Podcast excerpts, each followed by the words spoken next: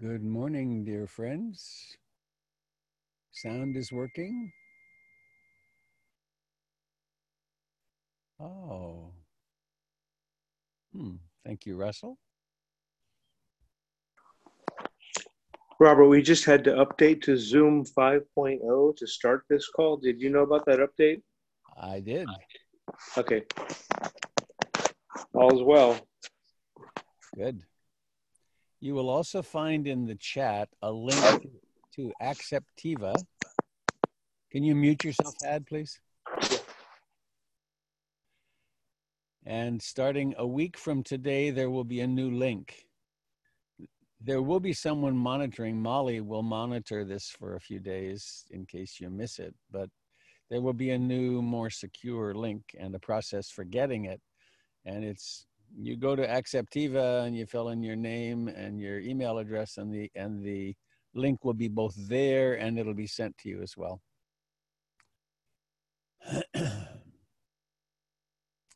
so June first. How could that have happened already? June 1st. The kids would be looking forward to school being over, but it's really been over for a long time. So I'm Robert Beatty. I'm calling you. I'm calling. I'm here on the internet from Eastern Beaverton, my backyard. This is a broadcast part of the Portland Insight Meditation community. You can find lots and lots of information at portlandinsight.org. My little dog has just come to say hello my little deaf dog. He has to come and check on me often. So, to begin with a poem, or a reading more than a poem, this is from a, a teacher who passed away, oh, 20 years ago or so. Her name was Ayya Khema, good friend of Ruth Denison, German woman. Due to having made karma, rebirth consciousness arises. But we need not think of rebirth only in a future life. We are, in actual fact, reborn every moment with new thoughts and feelings, and we bring with us the karma that we made in past moments. If we were angry a moment ago, we are not going to feel good immediately. If we were loving a minute ago, we would be feeling fine now. Thus, we live from moment to moment with the results of our karma. Every morning, particularly, can be seen as a rebirth. The day is young. We are full of energy and have a whole day ahead of us. Every moment we get older and are tired enough in the evening to fall asleep and die a small death. All we can do then is toss and turn in bed, and our mind is dreamy and foggy. Every day can be regarded as a whole lifespan, since we can only live one day at a time. The past is gone, and the future may or may not come. Only this rebirth, this day, this moment is important. Ayya Khema, when the iron bird flies. Due to having made karma, intentional actions, rebirth consciousness arises. But we need not think of rebirth only in a future life. We are in actual fact reborn every moment with new thoughts and feelings, and we bring with us the karma that we made in past moments. If we were angry a moment ago, we're not going to feel good immediately. If we were loving a moment ago, we would be feeling fine now. Thus, we live from moment to moment with the results of our karma. Every morning, particularly, can be seen as a rebirth. The day is young. We are full of energy and have a whole day ahead of us. Every moment we get older and are tired enough in the evening to fall asleep and die a small death. All we can do then is toss and turn in bed, and our mind is dreamy and foggy. Every day can be regarded as a whole lifespan since we can only live one day at a time. The past is gone, and the future may or may not come. Only this rebirth, this day, this moment is important. Hmm. Ayya Khema.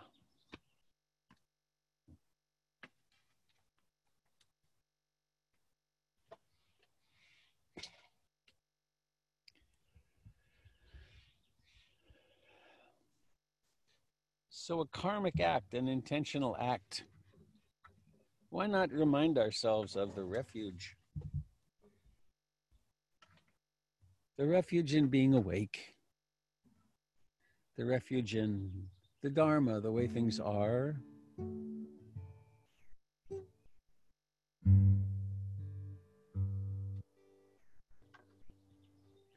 Things are unstable.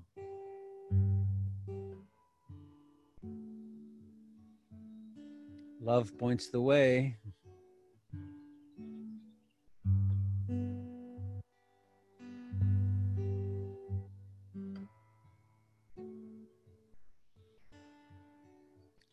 I spent a little while in the news last night. There was a beautiful interview with the police chief of Minneapolis. He was there among the crowd. He was on the brink of tears. He was asked why he fired that those four policemen so fast. And he said there was a failure of morality, a failure of humanity, and there was no question. He was utterly human. He said, I can't. And they asked, Why did you come here to the middle of this demonstration? And he said, I came to honor what has happened.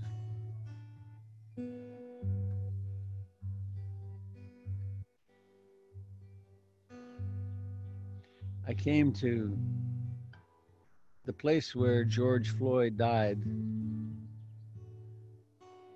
in order to pray along with everyone else.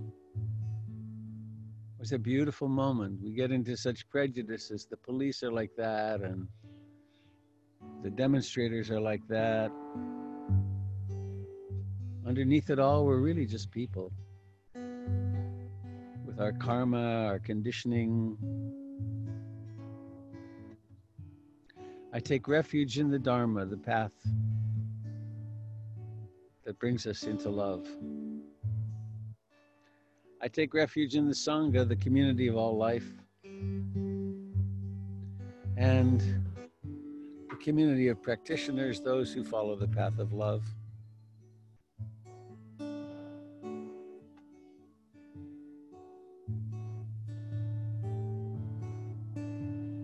I take refuge in the Buddha, the one who shows me the way in this life. Namo Buddhaya. Namo Buddhaya. Namo Buddhaya.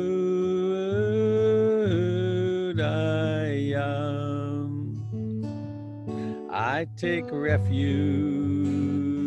in the Dharma, the way of understanding and love.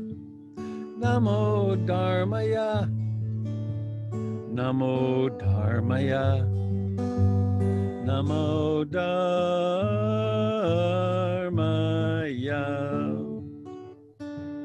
I take refuge in the Sangha, the community of mindful harmony. Namo Sanghaya. Namo Sanghaya. Namo Sanghaya.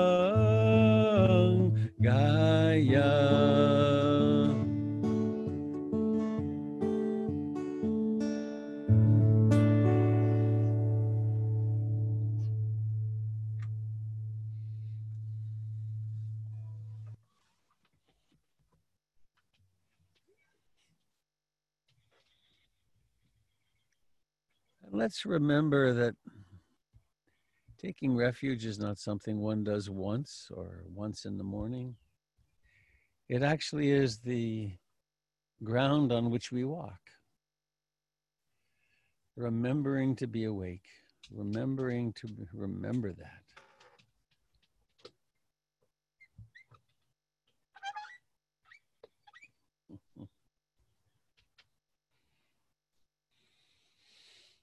And so let's take our posture of awakening.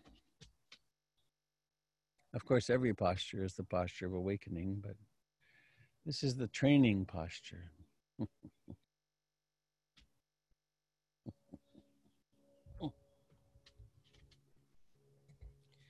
Here's my little friend. oh, oh, there. There's all the people. Look. Look at look in that funny little hole. Oh, no, he's a little scared. Oh, he's shy. All right, down you go. he was born on my bed and has been with me a lot since then. And he's old, 14, completely deaf, a little dementia coming in. Jennifer, my wife, the veterinarian, thinks. But he's here today. So sitting comfortably upright.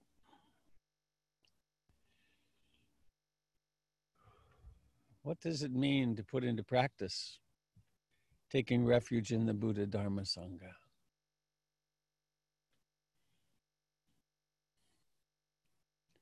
What's what do we have now, really? We have sight or not sight. Perhaps we have hearing sounds.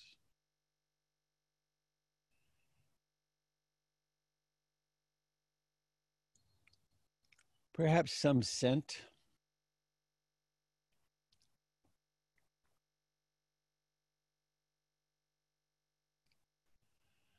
A little bit of taste.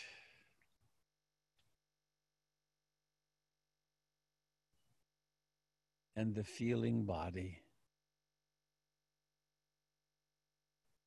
The contact of the body with the chair.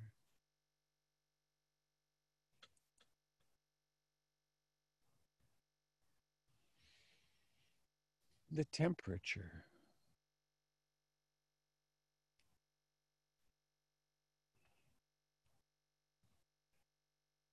The one thing our bodies truly are is sensitive.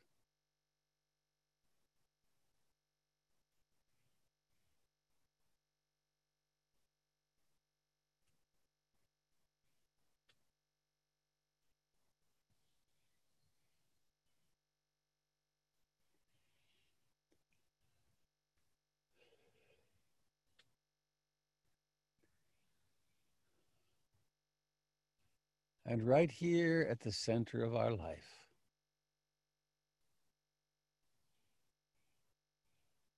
our life depending upon it, is the coming and going of the breath.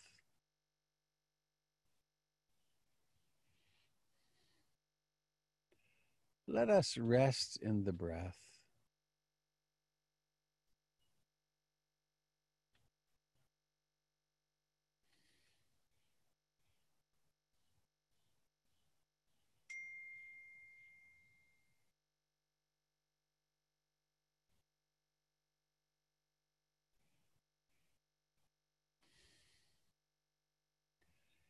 Each breath has a moment of beginning.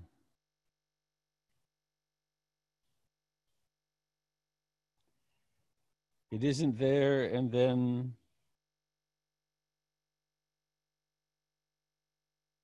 it is there.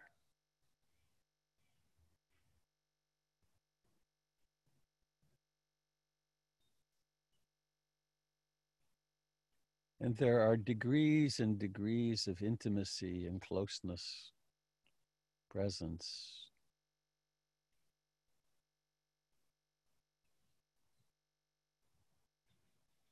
Embracing the simplicity of this moment of breathing in.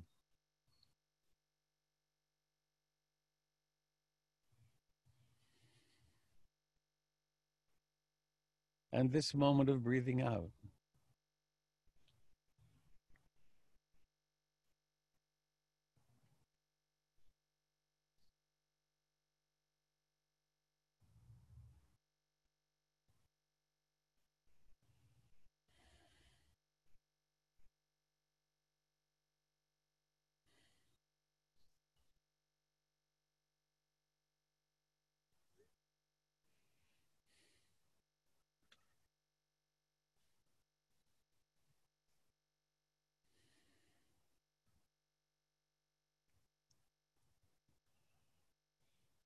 Of course, the mind may be active in some way or ways or another, wandering off into the past or future, actually creating the past and future.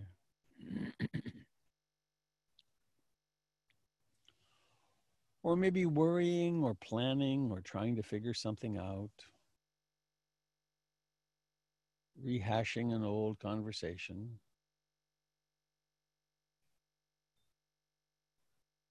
There's no need to do battle with the mind, simply to clarify our intention.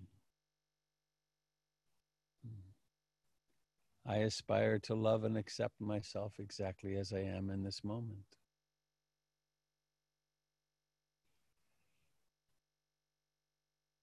I intend to come home to in breathing and out breathing as my primary training object.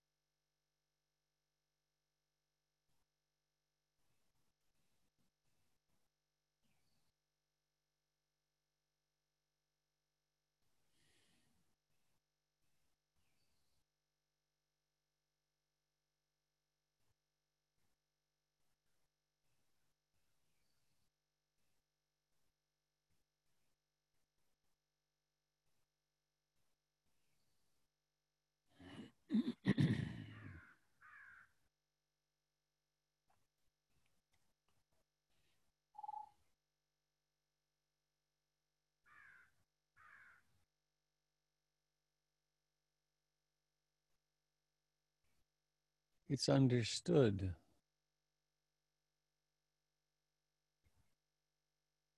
in meditation circles that the law of karma is of extreme importance. The Buddha called it the light of the world. Because what it means is that we can, in fact, mysteriously somehow intervene in the present moment and be present. We can notice the impulses arising to think, to emote, to speak, to act.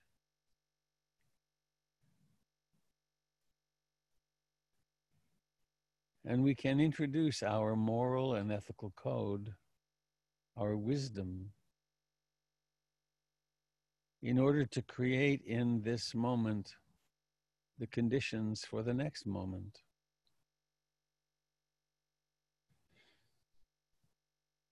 And one of the most powerful karmic acts is a moment of mindfulness.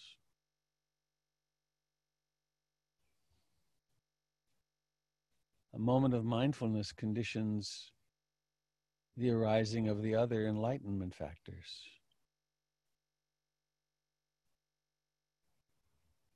It conditions the capacity to be present, to actually know what is happening in successive moments.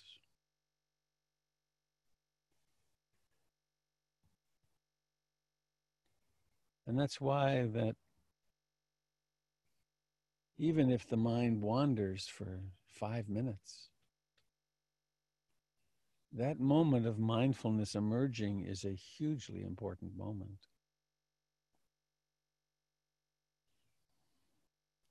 It means that the conditioned mind, the robot mind, the mind of instinct, is somehow seen, even if just for a moment, for its truth, for what it is.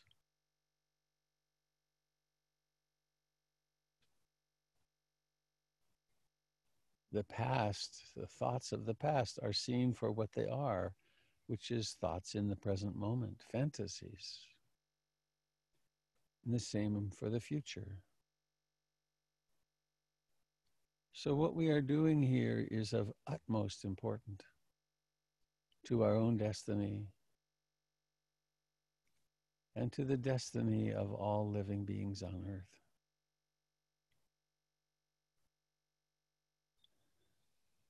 We are the living edge of consciousness evolution.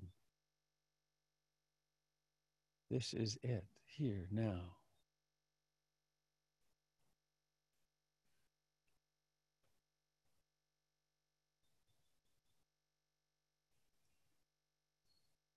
So, breathing in and breathing out in a completely relaxed fashion.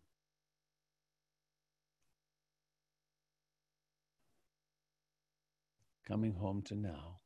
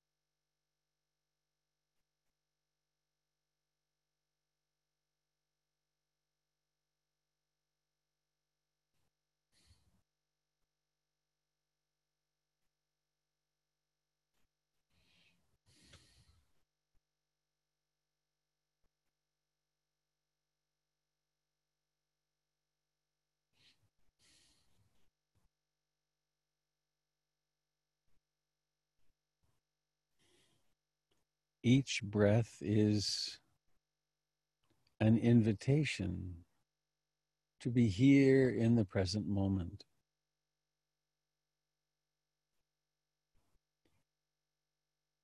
And in fact, this is true of every experience. When the mind wanders,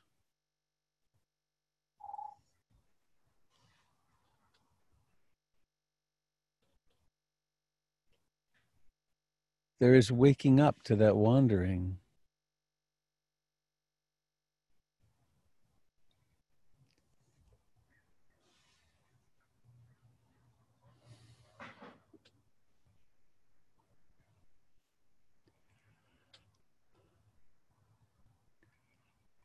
What are we really? Are we the sights and sounds and thoughts and memories and plans? Or might it be more reasonable, experientially, empirically?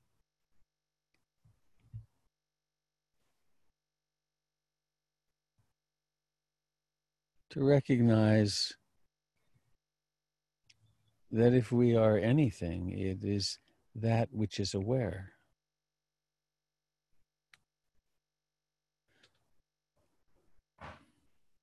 This is refuge in the Buddha.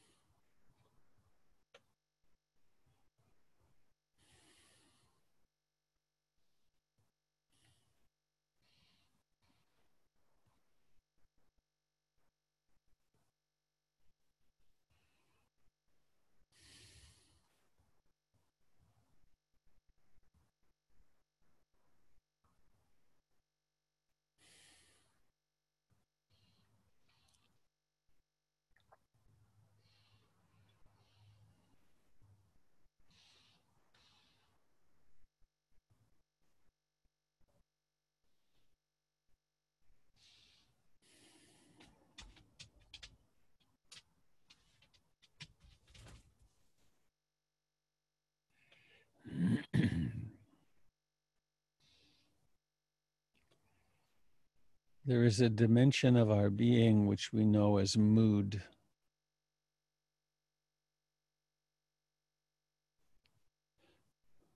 Hmm.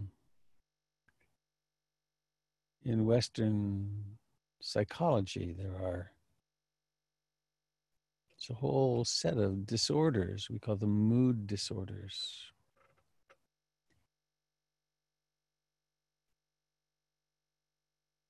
Where we get caught in a particular energy state, anxiety or depression.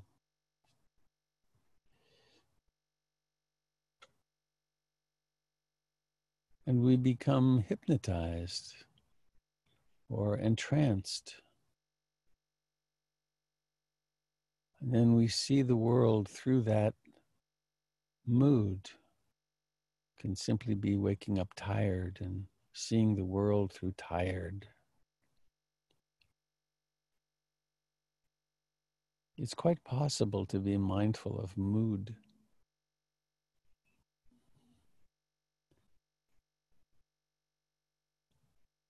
What is the mood of the moment?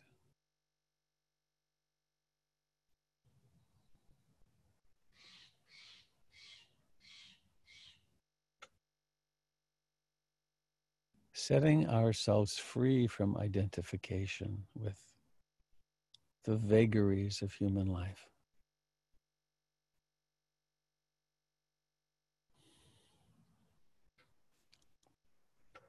Resting in the present moment.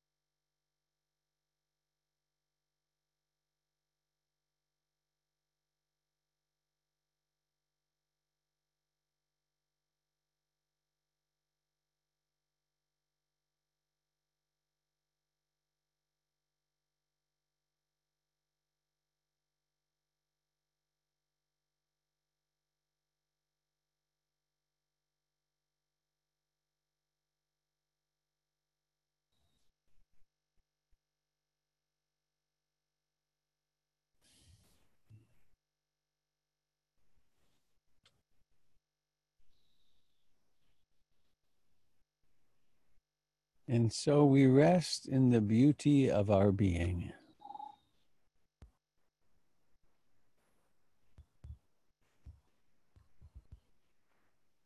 No need to make anything special of it.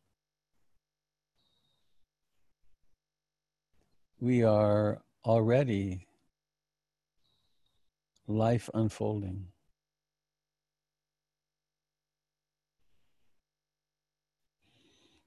And please think a kind, loving thought about yourself.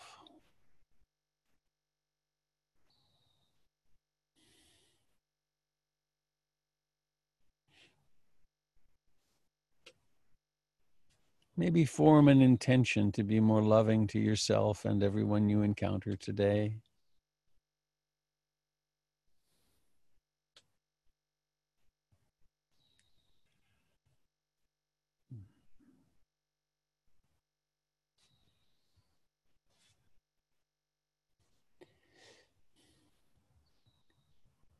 I recently was sent a very beautiful song by Russ Freeland's brothers, and I'm going to attempt to play it now. And I invite you just listen with your heart. It's quite lovely.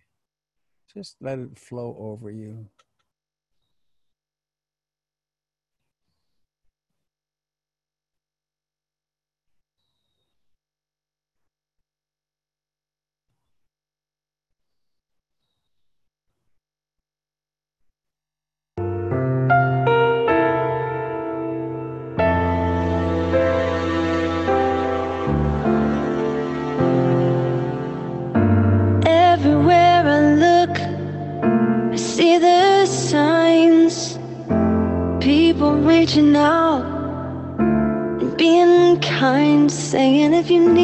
Something, anything, all you got to do is ask. And I get the feeling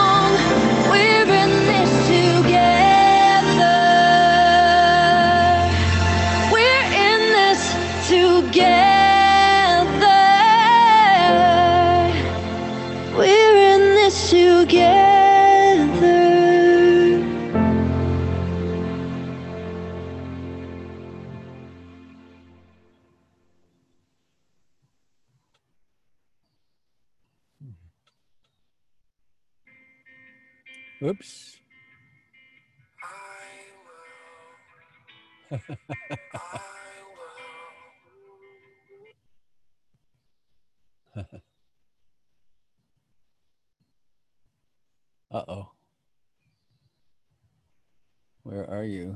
Ah, there you are. Whew. Russell?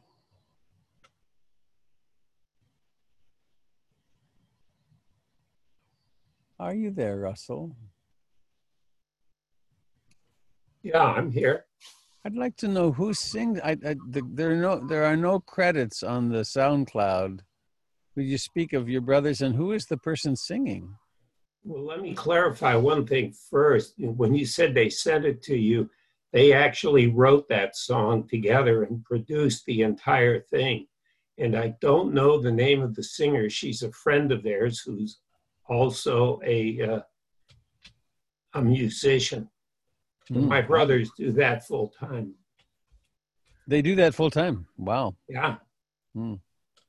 Well, thank you for sharing it with me and us, and I'm glad they're okay if it gets played like this. You bet they are. And thank you. I think it's a lovely song. It's a tearjerker. So I have um, two announcements, I guess. One is uh, if you look on the chat, you will see a link to Acceptiva. That link will take you to the new link that will create that will take you to the link for the broad, for this broadcast starting next Monday. Uh, it's a more secure process, and um, it will also be on the website. It's in the digest. Uh, there's lots of ways to access the link to get to Acceptiva. Um, and the other is an invitation to join Betsy Toll and myself. I think I think I have it queued. Let me see if I can find it. Uh, oh, here it is. Maybe yeah. Yay! Yes, uh, next Saturday, Love in a Time of Unknowing, a, re, a, meditation gathering, conversation with Betsy Toll. Um, here's our description. Spring this year brought challenges no one saw coming. When COVID 19 arrived, the certainties of life we've long taken for granted disappeared. Days now have their own unfamiliar quality, and more than ever, the future is unknowable. Entering this confusing time can easily result in contraction, a protective response to become more defended. Noticing that, we can also see its potential to open the heart and nurture insight. Please join Robert and Betsy for meditation, conversation, and reflection on using these days of late spring and early summer as a time of opening and renewal. You can find this announcement on the portlandinsight.org website. It's the third third band of um, boxes, and you can register there. Oops. Wrong button. So, thank you so much for joining this morning. And I'd like to now open up to you. And what are you experiencing? How how is it unfolding for you today?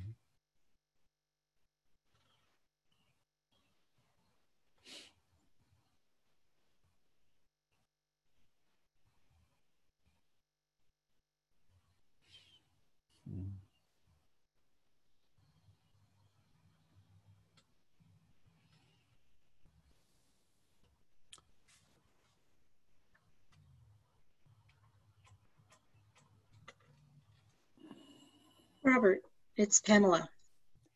Hello, Pamela. I um turn up my sound a little bit. I uh, you, oh night not last night but the night before I woke up with uh, in the middle of the night with a sense. Uh, I'm not a worrier at all, and um, I woke up with a sense of dread that um, the unrest regarding George Floyd's death uh, and the and the demonstrations and the subsequent riots that that I believe have probably been uh, contributed to by um, folks who would like to make a lot of trouble. Um, sort of herald in a new revolution that's not necessarily a positive one. And I just woke up with that dread. And I have found myself since then just very um, quiet and reflective.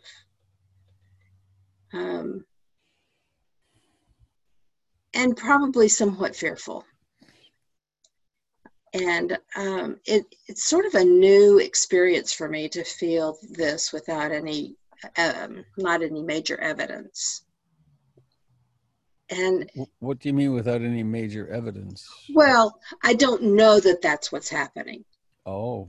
I I usually deal with things as they come rather than make up stories and then deal with the story. Um, and so it, it's kind of a new experience for me to get fretful about something that I don't know is true. Mm. And I haven't quite figured out what to do with that. Mm. Well, I guess the thing to do is to feel it mm-hmm. and to uh, I mean, as with any secondary object, any emotion, any obsession, if if it doesn't simply pass away, then we might you might take the the the, in, the plan to intentionally go to your meditation spot and sit for a while and then turn toward that inner experience and see what's there. Okay.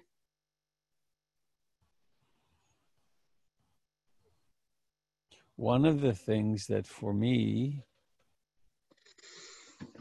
happens is that there's the, the historical political world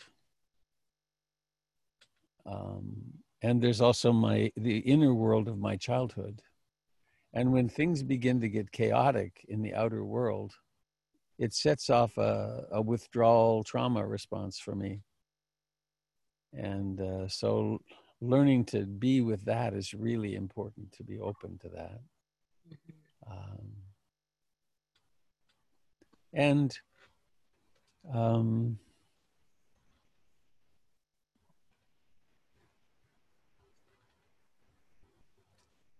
speaking very subjectively, um, these are times in which some fear might be inevitable. We have a planet which is warming very fast. We have the failure of nations all around the planet.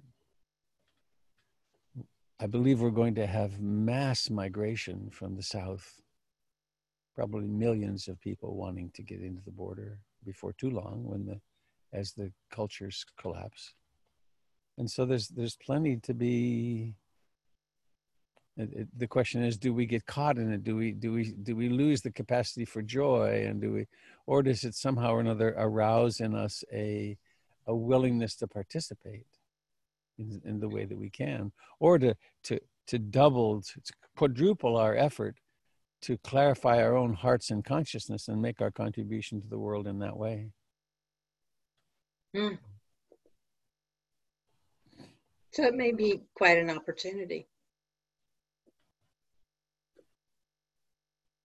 I had I I had an encounter with Joanna Macy two years ago, and um, let me just think about it for a moment.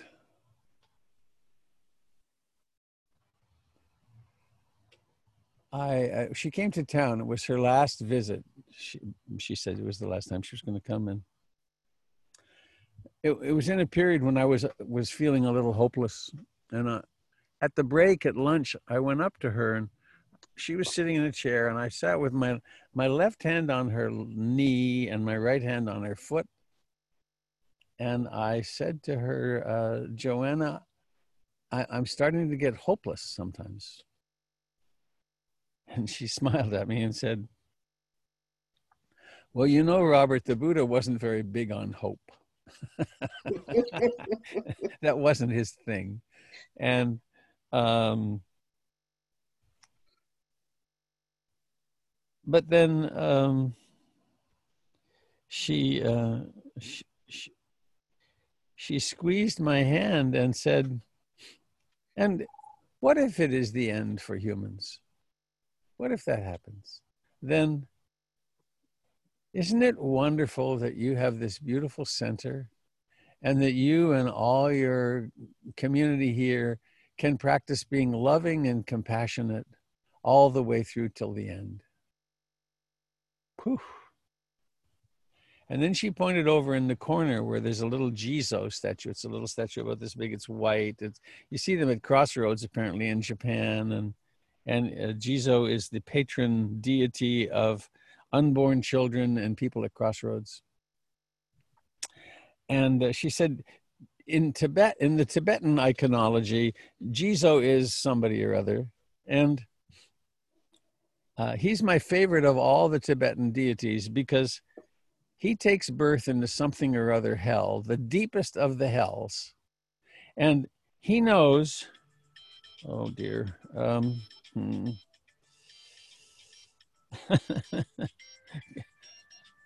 Hang on just a second, please. I'm sorry. It's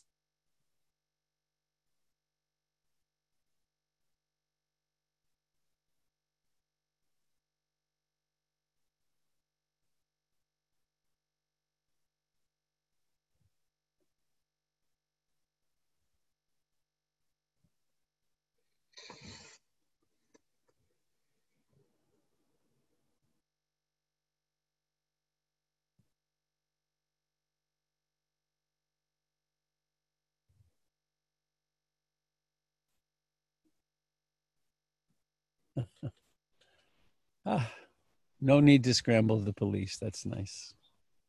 So she says, "This is this this deity is my favorite. He lives. He takes birth in the deepest of the hells, in order to bring consciousness and love to the most painful regions. And he knows, like you do, Robert, there's no way to save anybody but we can be loving with each other.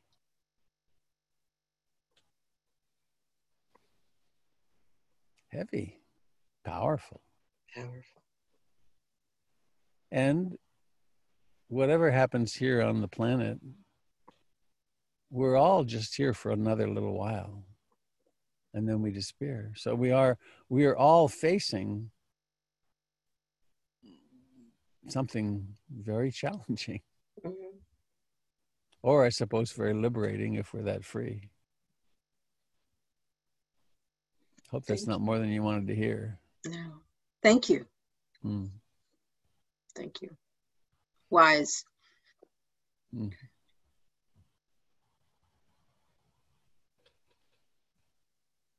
Robert, good morning. Hello, Kathleen. Good morning. I just wanted to bring up that we've seen so much devastation here in Seattle this weekend. Our downtown was literally destroyed in downtown Seattle. And then yesterday, looting and Mm. just horrible, horrible things in downtown Bellevue. You know, they just kept walking out with clothes from Macy's, and there are no words for what our- our city has gone through. And we just need to take a pause here about what's happening. And I'm just not sure where to go from here. Mhm. Mm. I take refuge in the Buddha. Human beings and Buddhist practitioners have have gone through extraordinary and he- extraordinary periods of un, unsettledness. And the question, a question for me always is, can I maintain my own solidity and compassion and loving? I'm Mhm. grateful for, for this practice. Thank you. they'll fix the city and they'll restock the stores and all that stuff but people get hurt and we can get hurt and we can we can get freaked out and i think that's where we really have to be attentive because we're responsible for whether we're freaked out or not. So much unrest. so much unrest. And no leadership. That's not true. There's lots of leadership. No leadership from the top. That put that police officer that that uh, chief of police in minneapolis was a beautiful human being is Hi, Robert. hello i hear a voice Steve. Steve Burkhardt. oh hi steve Hey, two things. One, um, I don't know if um, it was seen by the, um I don't remember her name, who was talking about from Seattle. But yesterday morning, after the um, terrible violence downtown, people came from all over, hundreds of people, to help clean up the streets, um, over and erase the uh, graffiti, um, a show of uh, love and support for the city. And so we can look at that as well as uh, in our nature. Second, there's just a beautiful interview with Joanna Macy by James Shaheen on Tricycle Talks that has given me uh, great hope and uh, um, great perspective. So thank you thank you. Terry Wells also in Seattle. Yeah, I saw that too, and I read something the other day that said, uh, profound change comes from collapse, and boy, it seems like everything is in that realm. So thanks for sharing, and thanks for the morning. Appreciate it. I'd like to say something. Um, um, I'm in Portland. Um, just very feeling very intense right now. This is Tally. Um, the destruction of property is nothing in comparison to the destruction of black and brown bodies and what they've undergone for our entire country's history. So I would encourage people to focus on that and know that we will rebuild anything. There's money and people who will make our cities look perfect and pristine again. But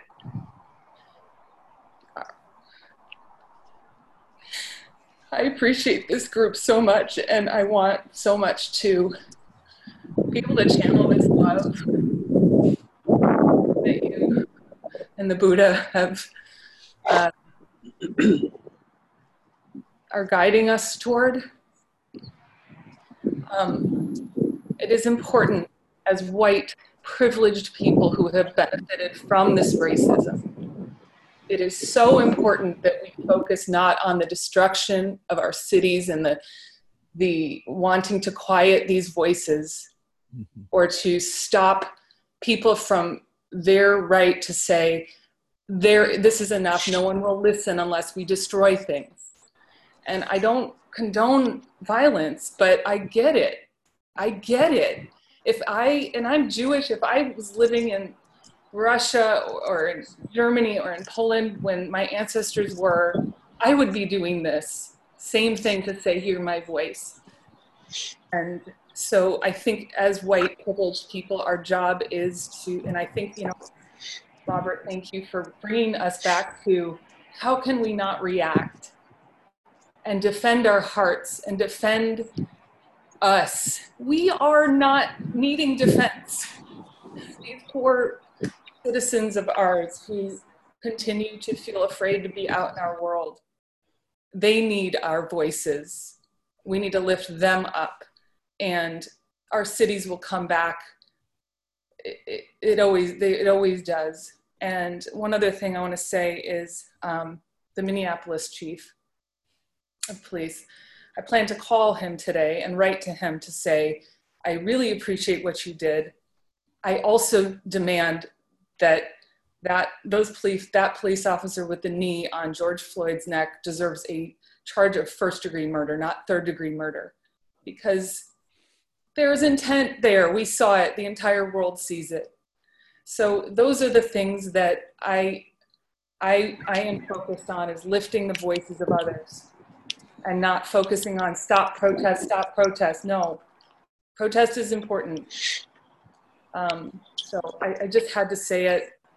I urge everyone to do something every single day this week to, to, to be public if, if you can, to lift up the voices of others who are the ones really targeted. Thank you for listening. Thank you, Tally.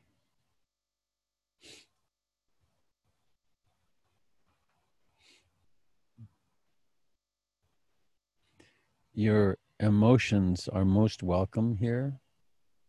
And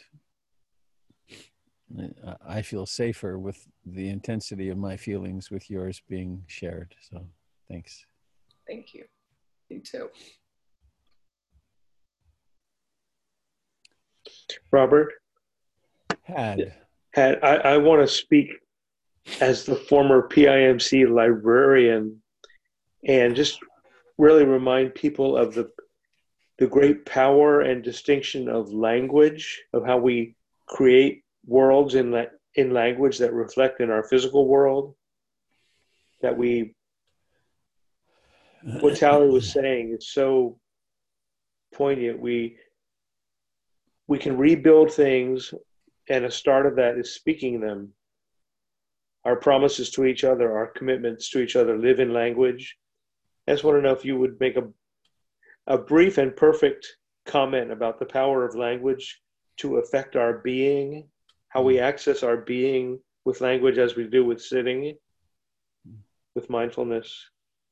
I guess let's let's follow the precepts and practice skillful speech. Speak what is true, what is timely, what is kind, and what can possibly be received. So thanks, Had. Hi, Robert. Good morning.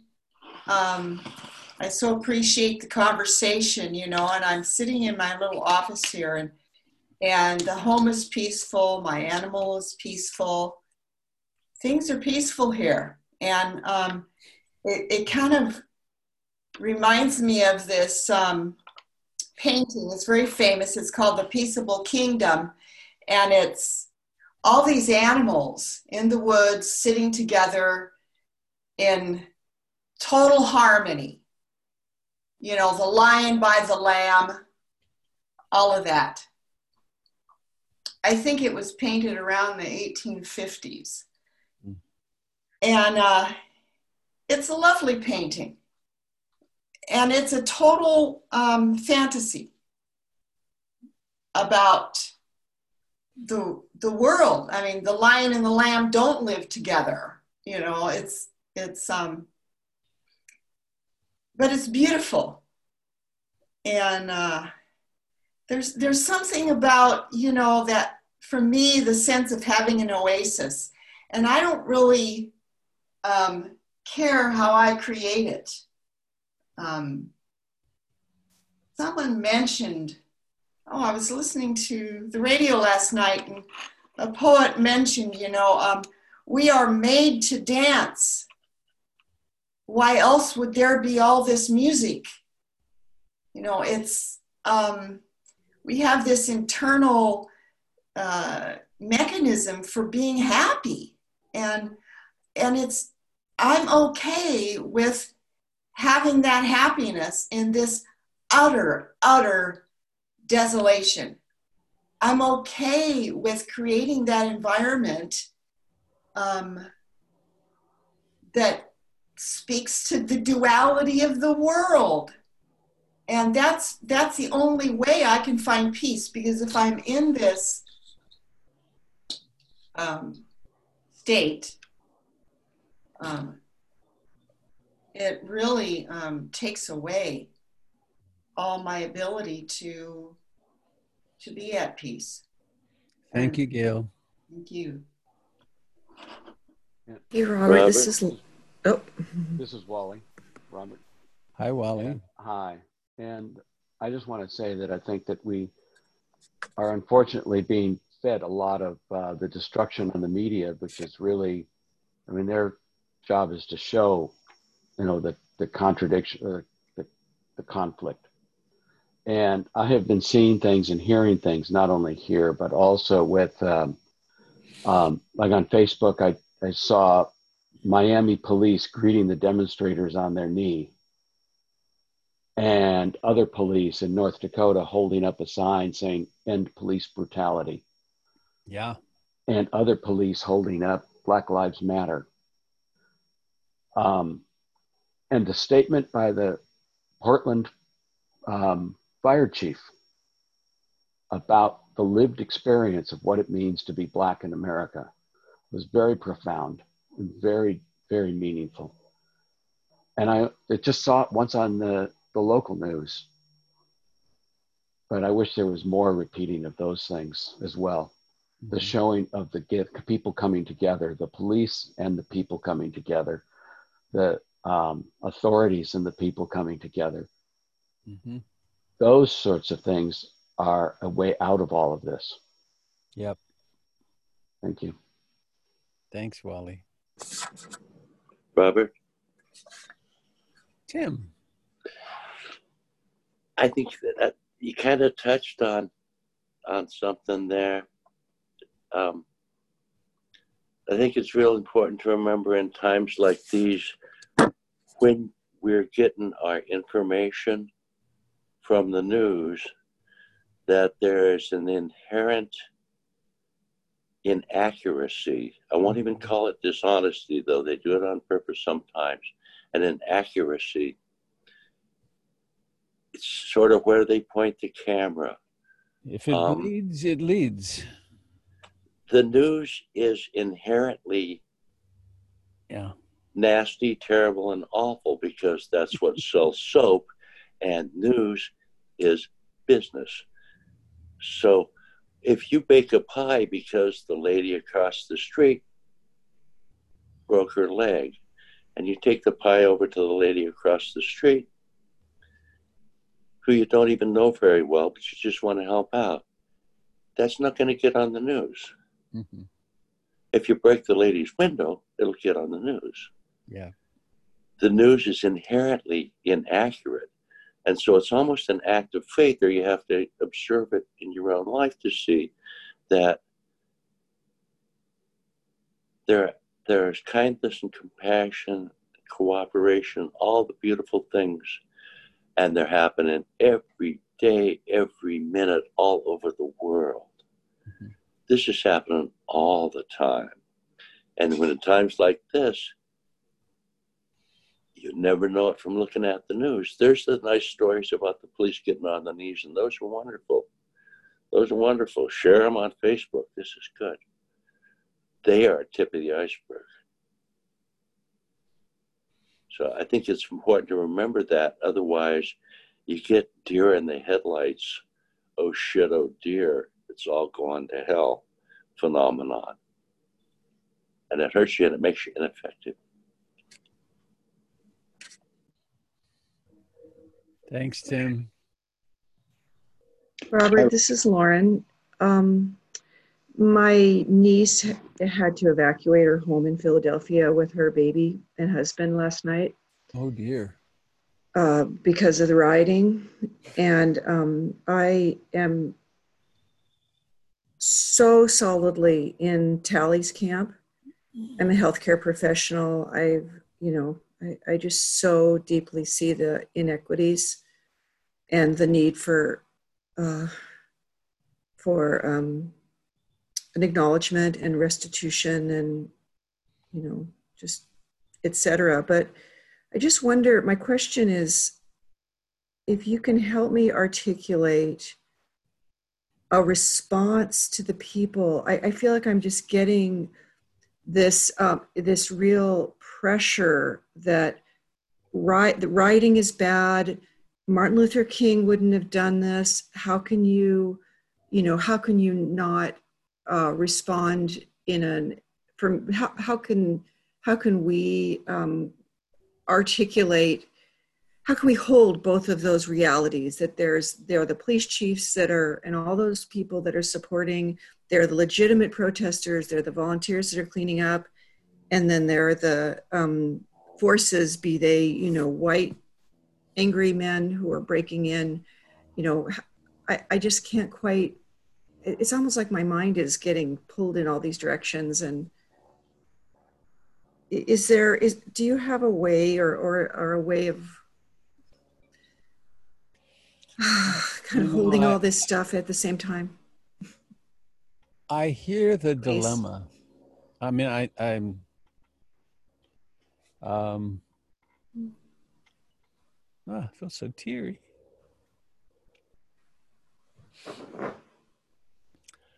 I have a lot of respect for Trevor Noah.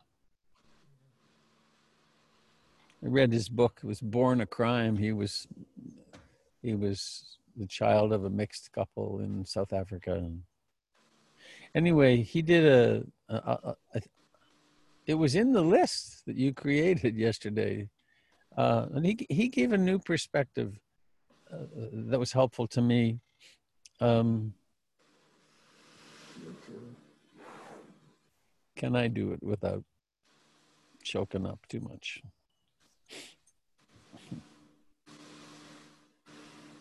He, he said something like this there's a social contract. We commit to live with each other and to live within the society. And there are rules and everyone commits i'll live within the rules and um, then around this oppression of of people of color particularly african americans um, the dominant culture has never played by the rules. As soon as soon as Reconstruction started, they changed the rules, and they it's it's um, and so um, something that comes to my mind here is that the, uh, I've met uh, African American men from whom I learned that they'd been stopped by the police 25 or 30 times in the last year. And so the rules are being broken all the time. And um, when things like this happen, a kind of hopeless, helpless, despairing, there's nobody, there's, n- the rules are the rules are being broken all the time. I'm going to break the rules too. I'm I'm not articulating this very well, but this this I I, I can understand the the the desperation, and it's uh, it's just um, is it good? No, um, people shouldn't loot, and they it's not it's really not helpful. But they're feeling downtrodden and that there's no way out and so then they misbehave in this horrible way. And i think the same thing is true with the police that they are under pressure all the time and they're not treated well a lot and they act out and they they they're and they need to be held accountable. But as human beings pushed beyond what we ought to be pushing beyond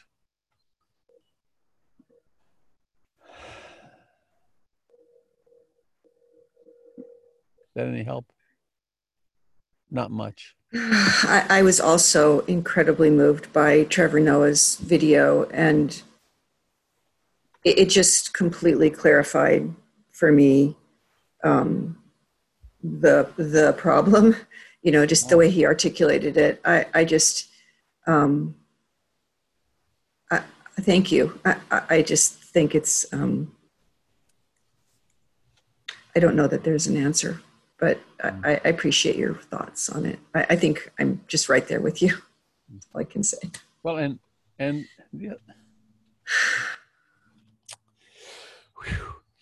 Part of the pressure right now is the disparity in healthcare for African Americans and the fact that they've been dying so much more in this pandemic.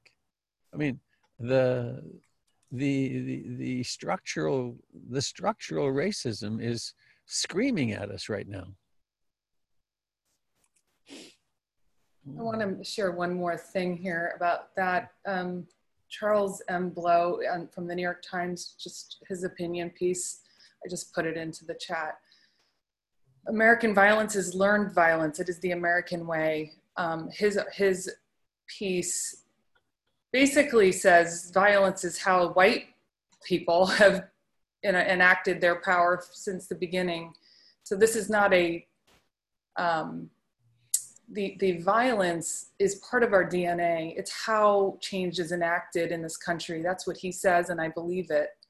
You know, he writes about the, the civil rights movement and how nothing happened with the peaceful demonstrations or protests until violence happened.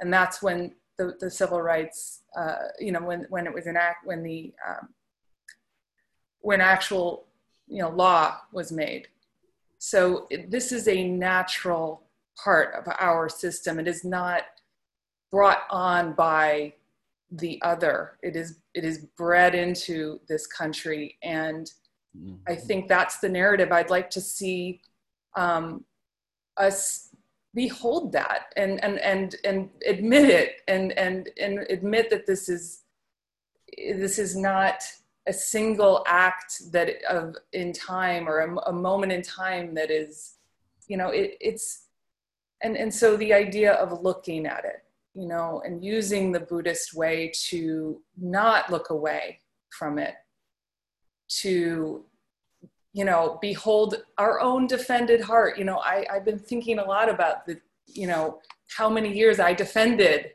um, myself. I'm not racist you know well i am racist. We all are. It's the air we breathe you know. It's the system we grew into. It's it's not optional to it's just not an option to think that we are somehow outside of this. We all benefit from it. And so i think that the way forward is about first and thank god for i keep saying this but thank god for the buddha and, and thank god for you robert beatty and all of this sangha for being here to remind us daily to go well i can look out there and try to figure all this out but that never works it's just i'm not going to solve it also just cutting off my my brain and my from my body i, I have to look at first what my reaction is. And I never knew that. I never understood that the truth was in here until I found the Buddha in this way because it's, you know, how I react inside my heart affects my voice, it affects my action, it affects how I see other people. So I love this returning to, you know, inside first to say, what is driving my reaction? How can I be with that and balance it? And then I will see more clearly a path to actually make the change and use my privilege to help, you know, to help others. I, I really encourage you to read his his his opinion piece. It, it's just a great sum up of um, where this all comes from, and that it isn't a singular moment in time, that, but this is a continuum. Can you put the name, if you haven't already, in the chat? I put the link. Um, it's on the homepage of the New York Times. It's an Oh, opinion piece. okay. called- yeah, so it's there. Thank you. Thank you. Robert, Hello, This is- this is- Sarah. hi. Um, so I had the the privilege of being able to attend a seven day. It was like a retreat, but it was um, uh, kind of diving into white supremacy culture, Ah. and uh, it it was kind of a deep dive, and it was it was pretty enlightening. It was it was incredibly. Um, it hurt a lot and it, it was it was it, it was very enlightening I, I came back from it and th- I- i'm just talk, speaking to I, I feel like there's a lot of people that don't know what to do and I, I feel like the first thing that you can do is really to dive into what white supremacy culture is what it looks like because as white Americans, we really don't have much of a clue. And uh, and even the best of intentions, and even like doing what you can to not be racist, it, it goes so much deeper than that as far as how we participate in our culture. Um, but the the beauty of it was that I came back feeling a little bit more empowered, and I started the diversity, equity, and inclusion um, committee at my work that's working to see how we can better serve the communities uh, I, I work for local government, and it's how we can better serve communities that we aren't currently working with very much, um, especially the Latinx community. But um, I encourage everyone to do the same. And I'm kind of wondering, is there anything like that at PIMC? There isn't. We have tiptoed toward it and not really known how to proceed. So maybe we should talk sometime. Why don't you send me an email and we'll connect? Okay, sounds good. Thanks for listening.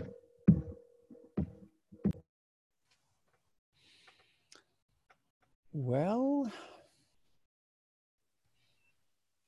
Robert, just quickly, as mm-hmm. a member of the Sangha who meditates here every day, I want to let people know that there's a recording of this available on YouTube because I actually used that the other day. I wanted to hear something again.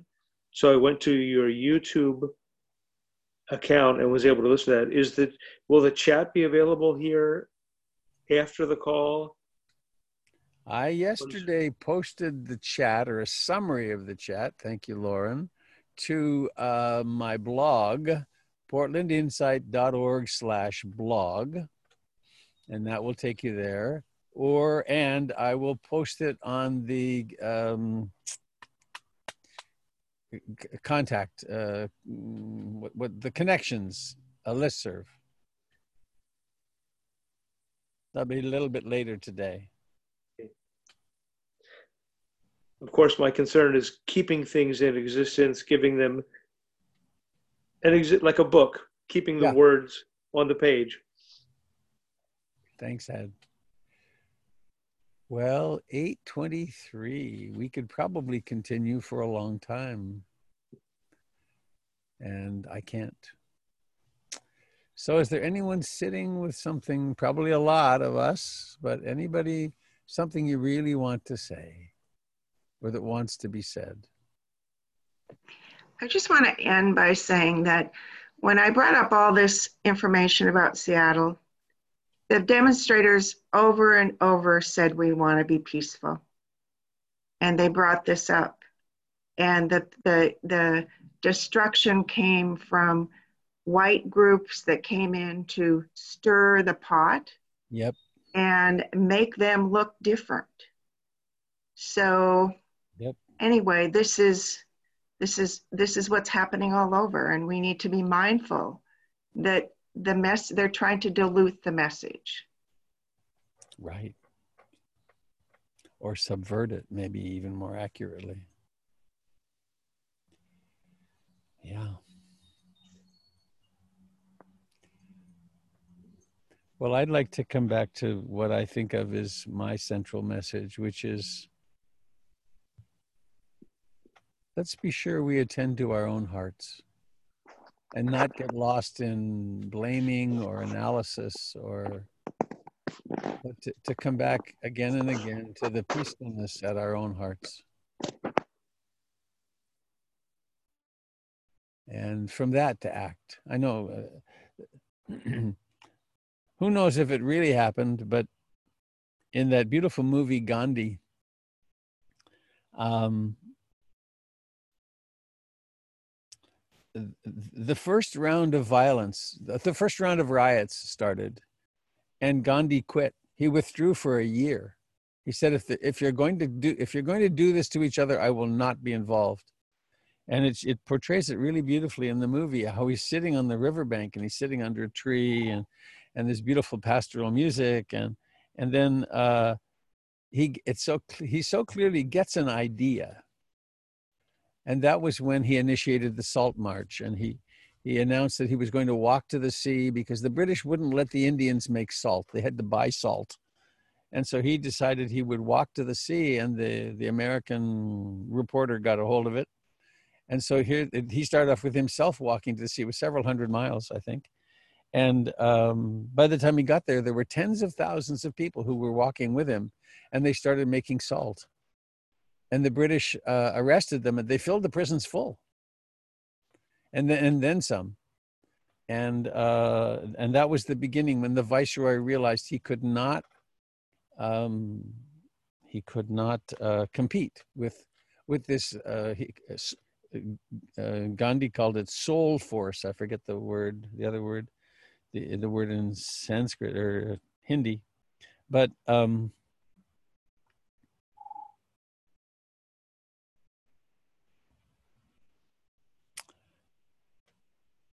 he withdrew he withdrew long enough to get himself back balanced and i i believe that's really important certainly important for me to not get lost in ideology or combativeness or being right or struggling but finding that peaceful place so that where where we come from when we when we engage is peaceful hmm. well very interesting morning. Thank you. And may all of our hearts be uh, well cared for. And Lauren, are your family okay? Their home is threatened. They live right in the downtown core of Philadelphia. Fortunately, they have relatives in the suburbs where they're living, and they're in uncertainty as to whether or not they're their place, their their their life, their life, their home will be burned down. All surrounding buildings have been burned down, and um, you know, just makes it very real, doesn't it? Very, very, very real. Yeah. Little baby, not one, not yet one, mm. and they're, you know, it's just challenging. And then the, the in the the, st- you know state of black and brown people. Is yeah. just it's an everyday all day all life. So i'm yeah. trying to hold that really. Yeah. Well thank you for asking. let us respectfully sing our song May all be happy. happy. May all be happy. May all be happy. Sadhu.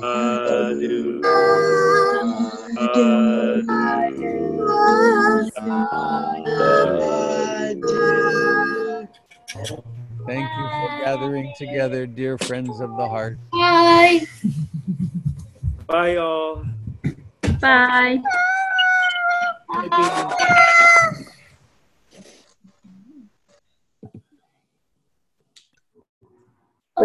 You still have little people left.